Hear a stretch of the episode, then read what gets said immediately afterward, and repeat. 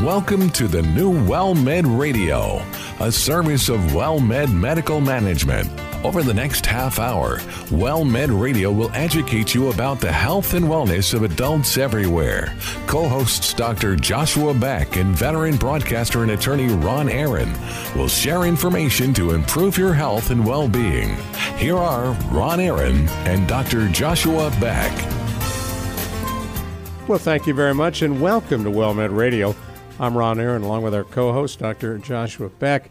Dr. Beck is a WellMed physician. You find him at the WellMed Clinic at 410 in Centerview, board certified in family medicine. Nice to see you again. Nice to see you. And in knowing how much you are dedicated to research, as we were talking, you pulled up some really neat pictures of the kind of bacteria we're going to be talking about in just a minute uh, with Dr. Elisa Holland. What do you have there on your uh, iPhone? Yeah, so we were just, I was just pulling up the different kinds of bacteria that can potentially cause um, a, uh, a, more serious type of infection called necrotizing fasciitis. We know that as flesh eating. Or flesh eating bacteria, which you see all over the news now with everybody, uh, you know, you know, concerned about going to warm water, uh, uh you know, lakes and uh, rivers and, you know, and such and uh, so there are there are different kinds of uh, bacteria that can predispose you, or you know that you can become potentially infected with. It can lead to this more serious infection. So. Well, let's bring our guest on board. doctor mm-hmm. Elisa Holland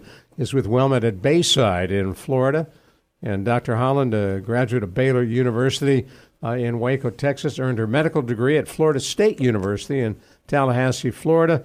Her residency at Texas Health Presbyterian Hospital in Dallas and Dr. Holland, Holland is board certified in internal medicine. And uh, Lisa, thanks for coming on WellMed Radio. Yeah, thank you for having me. So, talk to us a little bit about the kind of bacteria that Dr. Beck was mentioning. I know staph infections and uh, MRSA and flesh eating bacteria are top of mind for many folks because there's been news coverage in the newspaper the other day. 85% of Texas beaches are polluted and if you swim there, you're at risk of contracting some of these terrible bacteria. Yeah, it's, it's a good reason to try and keep our beaches clean. Uh, but, you know, I will say that uh, staph infections, um, spelled S T A P H actually, not S T A F F, staph infections uh, cause usually small skin infections. Um, and we can talk about that. But it, occasionally, as, as many people have seen in the media, um, they can uh, become much more serious. And, and Staphylococcus aureus, this bacteria that we're talking about today, um, does have the ability to cause uh, a flesh eating skin infection. And is there a treatment for that? I know a few years ago, boy, if you got one, they had to fly in some powerful stuff from the CDC in Atlanta, airship it, guarded by military personnel because it was so powerful and rare. Uh, you know, most most infections of Staph aureus, even the serious ones, are able to be treated with IV antibiotics. Um, you know, if they're more serious, and and sometimes in the case of this flesh-eating bacteria type infection, uh, officially called necrotizing fasciitis, uh, sometimes surgery is needed or uh, specialized oxygen treatments are helpful to to treat that kind of infection. Yes, I would agree with Dr. Holland. And so um, the way that this might present, to start off with, the concern is that these bacteria uh, tend to overpopulate and live in, in uh, you know, these, uh, especially in the summer, you know, in these warm water, you know, uh, lakes and, uh, you know, dirty lakes and uh, rivers and such. And, and, and what predisposes people to getting these are having um, you know cuts you know on their feet. They're swimming in the water. They're going tubing. Uh, you know they're enjoying a nice hot summer day. You know uh, out at the lake. And uh, so they have, uh, you know, and, and it doesn't even have to be a big cut. You know, it could be a small cut. You know, you had a pedicure, or you had, you know, you were trimming your toenails and you ac- accidentally nicked your toe, or something of the like. You know, women that shave their legs uh, or men for that matter, and uh, you get a little micro laceration to the skin, and it predisposes these this bacteria to seed through. Well, they're tiny, those bacteria. Yeah, they're microscopic.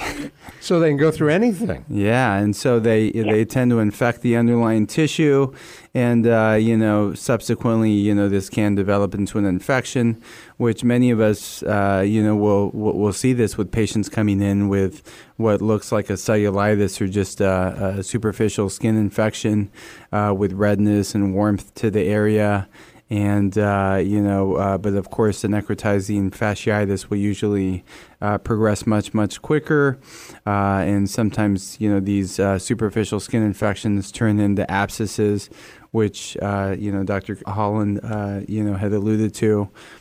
Which require you know more extensive treatment, sometimes surgery, Sometimes uh, you start with oral antibiotics, and if you fail that, then you move on to IV antibiotics. And sometimes people need to be admitted for this kind of stuff. We'll talk to Dr. Holland more in just a moment. But for folks who are just joining us, I'd like you to know you're listening to WellMed Radio, along with our special guest on the WellMed Radio hotline, Dr. Elisa Holland, WellMed at Bayside, Florida, and our co host, Dr. Joshua Beck, here in the studio. I'm Ron Aaron.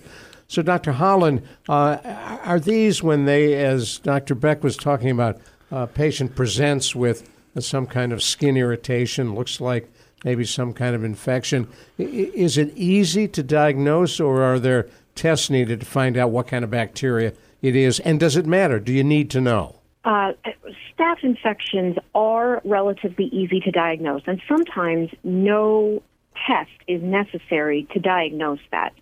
Clinicians, doctors, nurse practitioners, physician's assistants can often look at a skin infection and identify Staphylococcus aureus as being the likely cause for that uh, for that skin infection. But in the instance that we have an opportunity to take a culture, which is to say, take a small specimen, send it off to the lab, let it get looked at under the microscope, that would allow us confirmation of the exact bacteria that it is, and uh, sometimes that changes your treatment plan. There are certain staph infections that are susceptible to many oral antibiotics.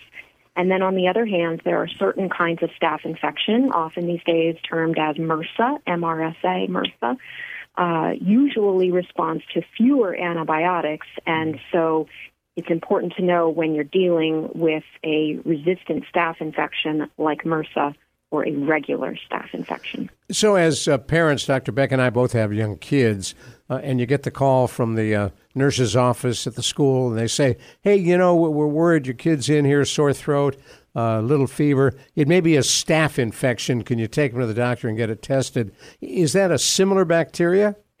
So, what that often is, is a strep infection, and it looks a little bit like staph. Uh, they are round, the way that staph Staphylococcus is round, but thankfully most of those circumstances end up not being staph, often ends up being strep. And yes, there is a culture, a test to identify uh, a strep infection in, uh, for a sore throat in a young kid. It's interesting. Dr. Beck has on his iPhone a um, micron picture of uh, the bacteria, and they're very colorful and very pretty. They are. In fact, you know, Staphylococcus, I think uh, originated from a Latin term that meant bunch of grapes. So it often looks like a little cluster of grapes. And are they always around on your skin and elsewhere? Yeah, they mostly are. Um, there's a good percentage of people in the U.S., adults in the U.S., that have staphylococcus on their skin at some point in their lives or another, somewhere around 30%. Uh, so it's pretty common to have staph on your skin. It's the as Dr. Beck was referring to earlier, it's the micro lacerations, the very tiny cuts. When that staph migrates into that little area, that's how you can end up with an infection from it. Otherwise, it's just called colonization and it just can live there sometimes. So they just hang out waiting to get inside your body. Sometimes. That's right. Now, what about MRSA? That, uh, especially a few years ago, banner headlines, man. If you got MRSA, you were in serious, serious trouble. MRSA is becoming a bigger and bigger problem uh, in the community. MRSA infections are really starting to rise, uh, and that would be because of uh, general antibiotic use or poor hygiene, sometimes crowded places. the transmission of MRSA, and it and it can transmit from person to person. Uh, the transmission of MRSA becomes very easy. So community acquired MRSA infections are really going up in their numbers. Thankfully, hospital acquired MRSA infections, so uh, an infection that develops because of MRSA while somebody is in the hospital, uh, that is decreasing over time, thankfully, because of extra efforts that everybody is putting forward to decrease spread. And that probably started from that peak that you mentioned just now. Right. And the difference between MRSA uh, and other sort of bacteria skin infections is it eats up your flesh. Well, it, it can, and so you can end up with uh, some very serious complications from staph infections, including that flesh-eating bacteria infection, skin infection. Not all bacteria can cause that kind of infection, but complicated or severe staph infections can also cause heart infections. It can get into uh, the lining of the brain and cause something called meningitis. It can get into the bone and cause something called osteomyelitis. And not every bacteria has the ability to do these things. Now, how did you get so steeped in all this? Is it out of curiosity or because of your practice? I'm going to say it's probably a little bit of both. You know, you you drive yourself to learn the things that you see on a regular basis. You want to learn a lot about them so that you can educate your patients because that is so much of preventing spread of MRSA and treating it properly. But I do see a lot of staph infections. You know, it's just it's uh, getting to be pretty common. And as you see those and, and try to educate your patients, uh, are, there other bacteria that we ought to be worried about uh, that we're at risk for contracting that uh, perhaps we're not aware of as just, you know, your everyday consumer? Probably the one that is most common to tell people about is a strep strep infection, strep throat. We talked a little bit about that earlier. There are some bacteria that are becoming also more common, uh, creating more complicated infections for people that are developing because of antibiotic resistance in the community. They don't have easy names to pronounce like staph and strep, uh, but uh, it is important to educate people about antibiotic resistance and overuse of antibiotics because, in a, in a sense, that's what led to the development of MRSA which That's, stands for methicillin resistant Staph aureus. It's a resistant bacteria. We'll talk about more of that in just a couple of moments. I'm Ron Aaron, along with our co host, Dr. Joshua Beck. On our WellMed Radio hotline, Dr. Elisa Holland. She's at WellMed at Bayside, Florida. Carol Zernial, we talk a lot about caregiving on Caregiver SOS on air, but what is it? Yeah, caregiving is caring for a family member, a friend, a loved one, someone who's in your life that needs help with bathing, dressing, buying groceries, medical appointments. If you do any of those things, you're a caregiver. And how can this program help? Caregiver SOS on Air has information from people who have been caregivers, who work with caregivers. It can be book authors, scientists, doctors, the latest information on caregiving. And one of the things we learn from so many folks is they fail to ask for help when they need it. Well, caregivers do need help. We don't like to ask for help, but we need it. And you'll get tips on how to ask for help and how to have a better life as a family caregiver. Plus, there's a great website you can go to, caregiversos.org. Caregiver SOS on air Sundays at 6 p.m. on 9:30 a.m. The Answer.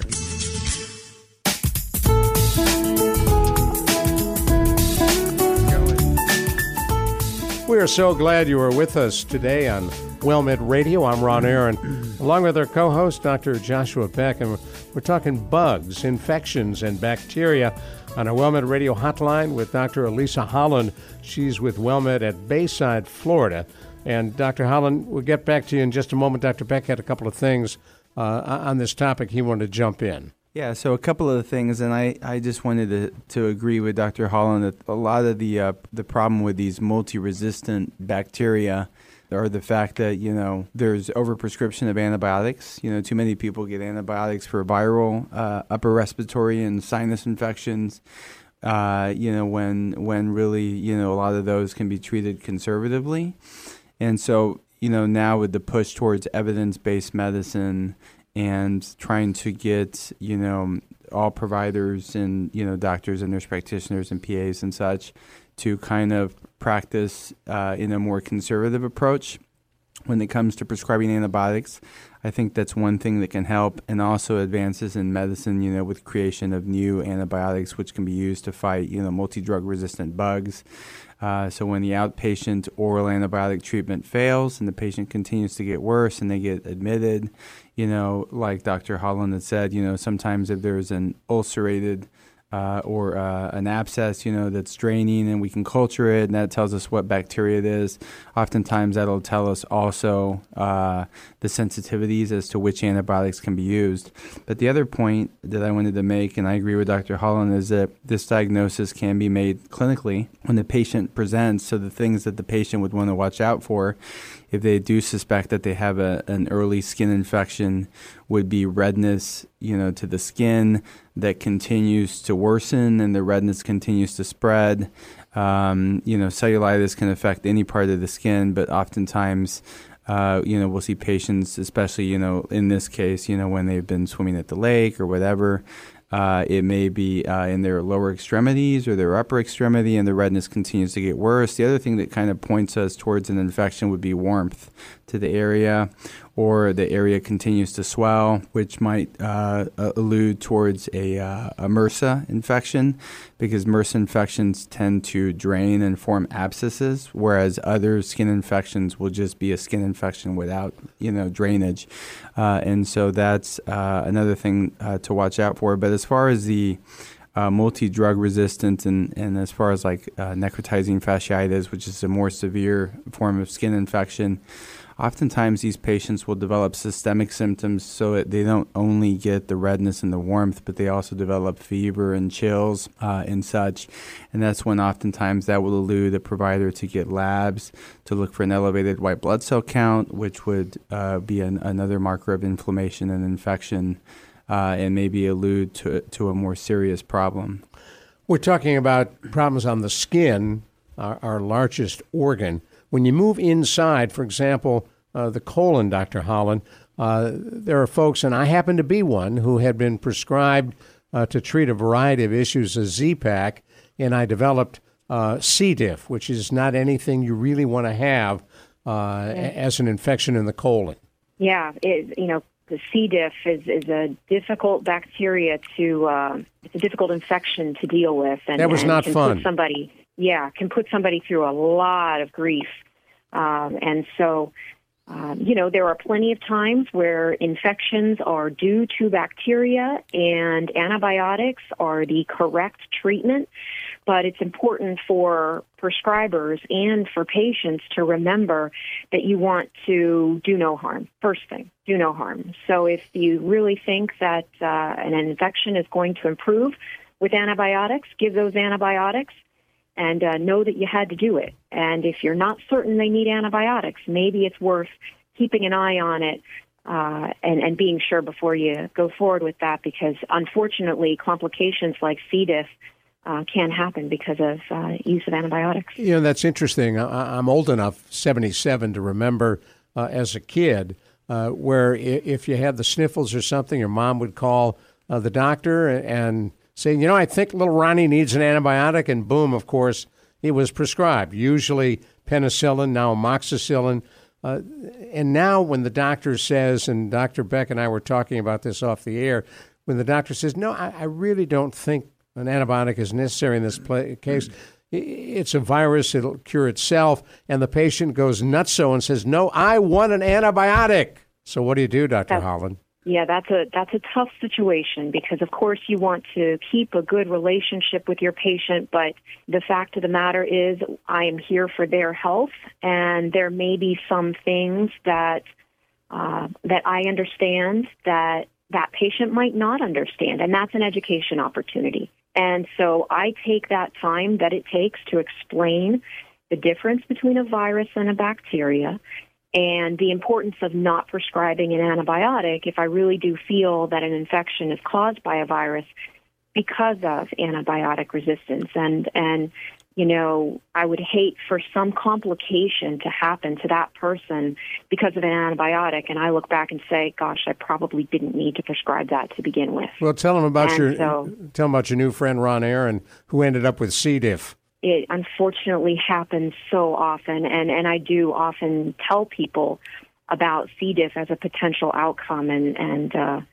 just the understanding, you know, knowledge is power and so a lot of times with proper understanding of the reasons that I'm making the decisions that I'm making, um, they'll they'll eventually agree with me. So, what about taking a, a probiotic uh, as a way to prevent that uh, uh, additional infection in your colon?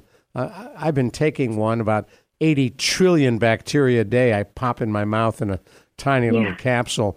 Uh, do you recommend that to your patients? Yeah, you know, sometimes I do. There are studies showing that uh, that there are certain probiotics out there that can make a difference, that can uh, add some good bacteria, which we all have. We all have good bacteria that live in our colon. And the problem with antibiotics is they wipe out the bad bacteria, which they're supposed to do, and then often, unfortunately, also wipe out the good bacteria with it. And then you can get something like C. diff as a result. So probiotic, meaning put some good bacteria back into the gut, can make a difference for people, not only in preventing C. diff infections, but some people have some digestive difficulties because of antibiotic use. And probiotics can sometimes make that a little easier on them. Dr. Beck, do you recommend probiotics? Yeah, I would say that I agree with that too. Uh, in certain situations, you know, and you'll see that in the hospital also. When you know, when, uh, for example, Dr. Holland and I see our patients and follow up for a transition visit or a post hospitalization visit. Oftentimes, if they're on uh, some serious antibiotics, they'll they'll be on a uh, uh, uh, you know, relatively short course of uh, probiotics to go along with that to kind of help replenish that good bacteria. Uh, and not only with uh, antibiotics, but just, you know, let's just say you have somebody that comes in with diarrhea. There are some studies that suggest that probiotics will actually help slow the diarrhea down in addition to the other treatments that you give uh, or that you recommend, even if conservative treatment, you know, for, let's just say, a, a stomach virus. Uh, there's some studies that suggest that the probiotics will help slow down the diarrhea. So I think in certain situations they're beneficial. Is there a limit on how long and how many you should take? Can you Uh, have too much good bacteria? Yeah, I would say that you know uh, it really just depends. You know, if you, obviously if you start having problems with it and it causes problems of its own. I mean, there are other consequences of having too much bacteria, like bacterial overgrowth. Uh, in the in the GI tract that can cause its own problems, and so it really just depends. Wow. Um, I think like everything in moderation is key. So, So, Dr. I agree with Holland, that. uh, Yeah. d- do you have any kids? I do. I have two two children. Would you take them to the beach now? I was there with one yesterday.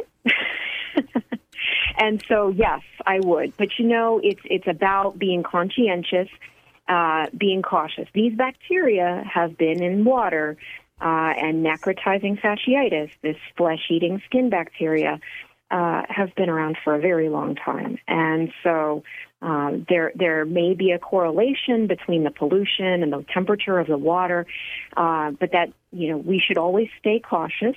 As I have before, you know, protect wounds, keep them clean. Don't go in an ocean or a lake if you have an open wound. These are things that I tell people on a regular basis, have always told them. And so uh, if my daughter had had something going on like that, we would not have gone to the beach. Thankfully, we were both fine. my kids wear uh, wetsuits when they go to the beach. no, I'm just kidding. Like the bubble boy, cover them up, right? Exactly. There won't be any sunburn. Yeah, no, I'm just kidding. I mean, that's the other flip side. Uh, what kind of skin block do you use? And when we get older, many of us are vitamin D deficient because we use so much sunscreen. Well, you know, the worst of two evils is definitely what sun can do to you. So I say use the sunscreen, take a vitamin D supplement if you need it. We got about a minute left, and- before we let you go, Dr. Holland, I'm curious, what, what haven't we asked you about this whole question of uh, bacteria and infections? Thank you for asking. So there is one little thing that I, I think is incredibly important, and that is proper hand washing and hand hygiene. These bacteria, Staph aureus, spread, and people often touch their faces, they touch their arms, they touch their skin, and then touch other people.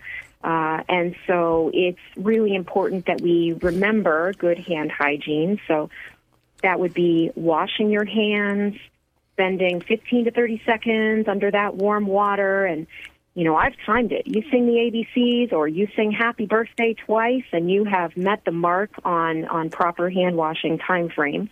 And uh, just remember that the towel that you turn the water off with and open the bathroom door with to leave should be different than the uh, towel that you just threw away to clean your nice clean hands. So uh, those are those are two really key points with again preventing spread of staph infection. Well, I appreciate you joining us, and uh, we really enjoyed talking to you, Dr. Lisa Holland, WellMed at Bayside, Florida. You have a great day. Thank you so much for having me. I'm Ron Aaron, along with Dr. Joshua Beck, our co-host here on WellMed Radio, and we'll catch you again next week on WellMed Radio.